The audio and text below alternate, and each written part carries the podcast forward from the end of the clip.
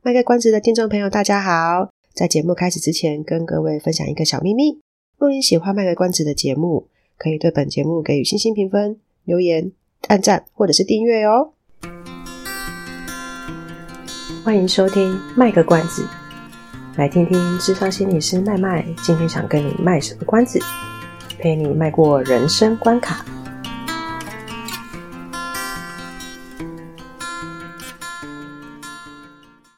各位听众朋友，大家好，我是麦麦，欢迎收听《卖个关子》。我最近刚看完一部戏，叫做《预知未来》啊，我蛮讶异的是，这部戏好像在网络上没有引起太多的讨论，可是我觉得它蛮好看的，也不晓得是不是这几年还蛮流行这种有点未来感、科技感之类的东西，因为。前阵子我不是才刚看完那个二零四九嘛，后来就就是那个 Netflix，它就会根据你看的片子的类型，然后就推荐你一些可能也许呃风格相似的一些片子，啊就发现的人预知未来。我会看是因为里面有我喜欢的演员，我就就选择看了。但看了之后，其实觉得那个题材我也蛮喜欢的啦。呃，不过呢，因为它。这个讨论度好像不高，可是我又想要讨论里面一些东西，我必须要爆下雷，所以有剧透的部分。如果大家想想先看完再来看看我想讨论什么的话呢，就是可以先跳过这一集，我可以暂时的忍受这一集的收听率比较差这样子。这部戏呢，它是讲说有一个所谓的未来商城，那这个未来商城它卖的东西呢，很妙，真的是来自于未来，可是它又不是每个人都可以看得到的。那这部戏它其实跟二零四九不一样的编排方式是，它里面有三个小主题，可是它的演员主要演员都是一贯的，就会有呃男主角应该应该男一男二吧，然后女一女二这样，所以男一男二女一女二就是会整部戏一直贯穿到后面的。里面就有包含三个算是犯罪类型啊，因为它是有一点结合未来的呃穿梭时空，诶其实还没穿梭到啊，反正就提到未来，然后有一个警察办案的这个犯罪侦查的风格哦，而且它现在第一季还没有，呃第一季结束，但是其实剧情是没有结束的哦，它是有留伏笔的。然后先讲一个 诶题外话，我我觉得这部戏里面它那个。男一是张书豪演的，意外发现其实张书豪演警察好像也蛮妙的诶，因为他他的作品我虽然都没有全部看过，可是以前我印象中有看到的，他都是演那种类似斯文人啊、书生啊，或是比较呃静态的上班族这样。那这次他因为演一个演一个警察嘛，他这个小主管，所以呢，他就会有很多的动作戏。我想说，哇塞，家演个警察也帅的乱七八糟的这样。好了，这是题外话。好，这个未来商城，回到未来商城。呃，未来商城什么时候会出现？未来商城它会在剧情需要的时候出现。废话，未来商城它的出现，我看到现在啊，我其实有点抓不太到。可是感觉它好像会去，嗯，在在这个剧情的设定，我觉得未来商城好像会去抓到。有些人他可能有一些未完成的心愿，或是很期待可以完成的愿望，那这个就好像是一个试金石，它会出现。那这个出现呢，就是在测试我们对于未来的恐惧，以及对贪婪的这件事情。怎么说呢？因为它第一个小主题呢，就是一个很想成名的作家。从未来商城，呃，买了一些东西，然后就让他自己成名了。那这件事情会引发后面的一些效果。可是我觉得第一部第一个小主题，它就会是这个未来商城好像看到一个人的贪婪。呃，讲贪婪是有点过分啦，好讲讲说他好像是看到一个人的欲望，然后这个欲望会不会就像那一个魔戒里面的那一个戒指？使得人有一个越来越大，那个欲望是越来越强大，越越来越强烈。那这个欲望如果越来越强大、越来越强烈之后，会再想要利用这个未来商城做些什么事情，就不晓得了。那第二个主题呢，就感觉是好像它就好像转换了一个性质，它反而是这个未来商城提供了现代的人有一个完成未尽事宜的一个管道。可是我觉得这是需要智慧的，因为这第二部的主题，它某程度上就是好像就把未来商城这个这个东西这个管道做了一个说明或解释，就是说你怎么去使用它，你用好的方式去使用它，它就会导向好的结果。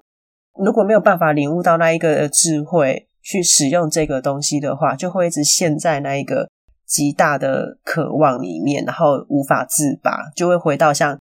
他第一个主题的那个犯罪事件一样。第二个主题，我觉得大抵来说应该还能算是有个不错的结果的。第三个主题呢，我觉得也是跟欲望啊比较有关，因为他到最后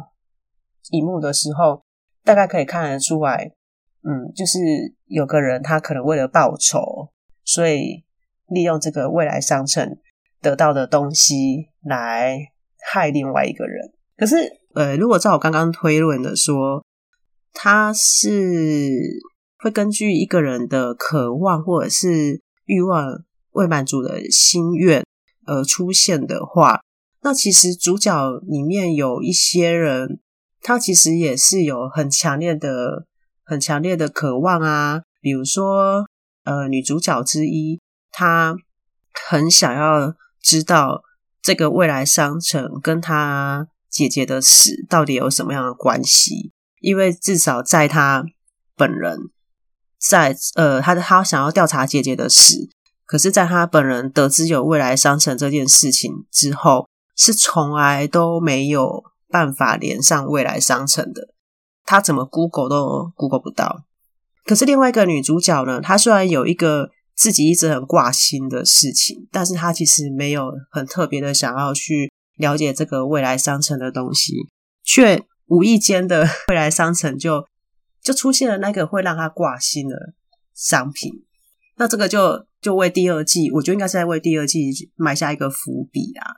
探讨这部戏是因为我觉得他其实在讲这个人性啊，内心最渴望的这件事情是有关系的。我觉得，当然，不管他三部戏究竟未来商城这个东西到底怎么出现，在第一季里面还没有办法交代清楚。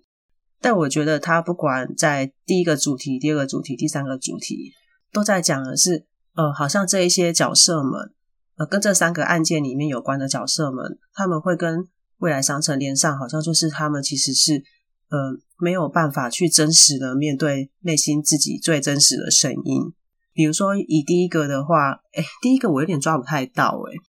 第一个我其实还是不想，可能可能是为了要把这个未来商城这东西引出来吧。那但是我觉得在第二个主题跟第三个主题里面，那个会去未来商城买东西的人，他们好像就是没有办法很真正的去接受，说我就是一个这样子的人，或者是我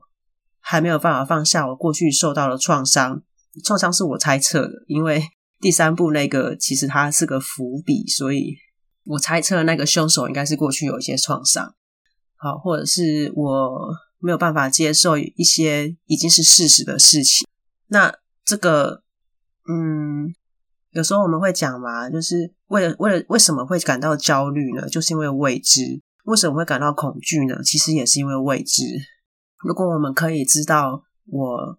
下一秒接下来会发生事情，那。也许我们的我们的焦虑跟恐惧就会少一点，因为我们已经知道啦，我们可能就可以有一些预防，或者是有一些应对措施，或者是甚至会觉得说，哎，因为因为已经知道了，所以我就放弃挣扎了，我就就让它这样子吧，就发生了。所以我觉得好像跟二零四九，我觉得这两部戏有一个东西是可以呼应的是，是不管科技怎么样的进步，好像人心或是人性这件事情。它始终是说，它好像是不变，对啊，好像从以前到现在都一样。我们总是会被一些很原始的欲望给驱使着。可是说它会变吗？呃，好像也是会变啊。会变吗？我不晓得。这这也许就是心理学有趣的地方吧。它的理论架构就是在那里，可是每一个人的状况就是不一样。又或者是说，它的理论架构就是在那里，可是并不代表我们就有办法杜绝了所有的心理上的困扰。就好像医学一样，我们人类一直不断的在追求医学上医学科技的进步，或许可以根绝掉某一些疾病，但相对的也会有一些新兴的疾病会产生。就像现在的这个 COVID-19，真的是很头痛诶，已经戴口罩戴了两三年了。我们好像还对这个疾病没有什么了解。艾滋病当时也是，呃，花了好几年的时间，我们现在才可以有办法把艾滋病控制到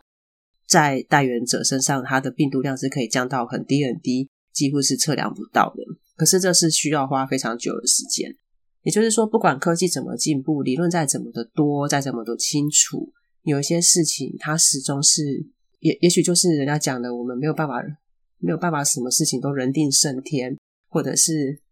人类没有办法成为一个万物的主宰，还差得远。好像这些东西在提醒我们，还是要谦虚一点，呃，不要太过于自大。要知道说，我们不见得是可以主宰这个社会或这个宇宙的的那种生物。好，这是我看完的心得啦。好，这集就到这边喽，我们下周再见了，拜拜。以上是我们这次的节目内容，谢谢您的收听。如果您喜欢我们的节目的话，欢迎订阅我们的节目，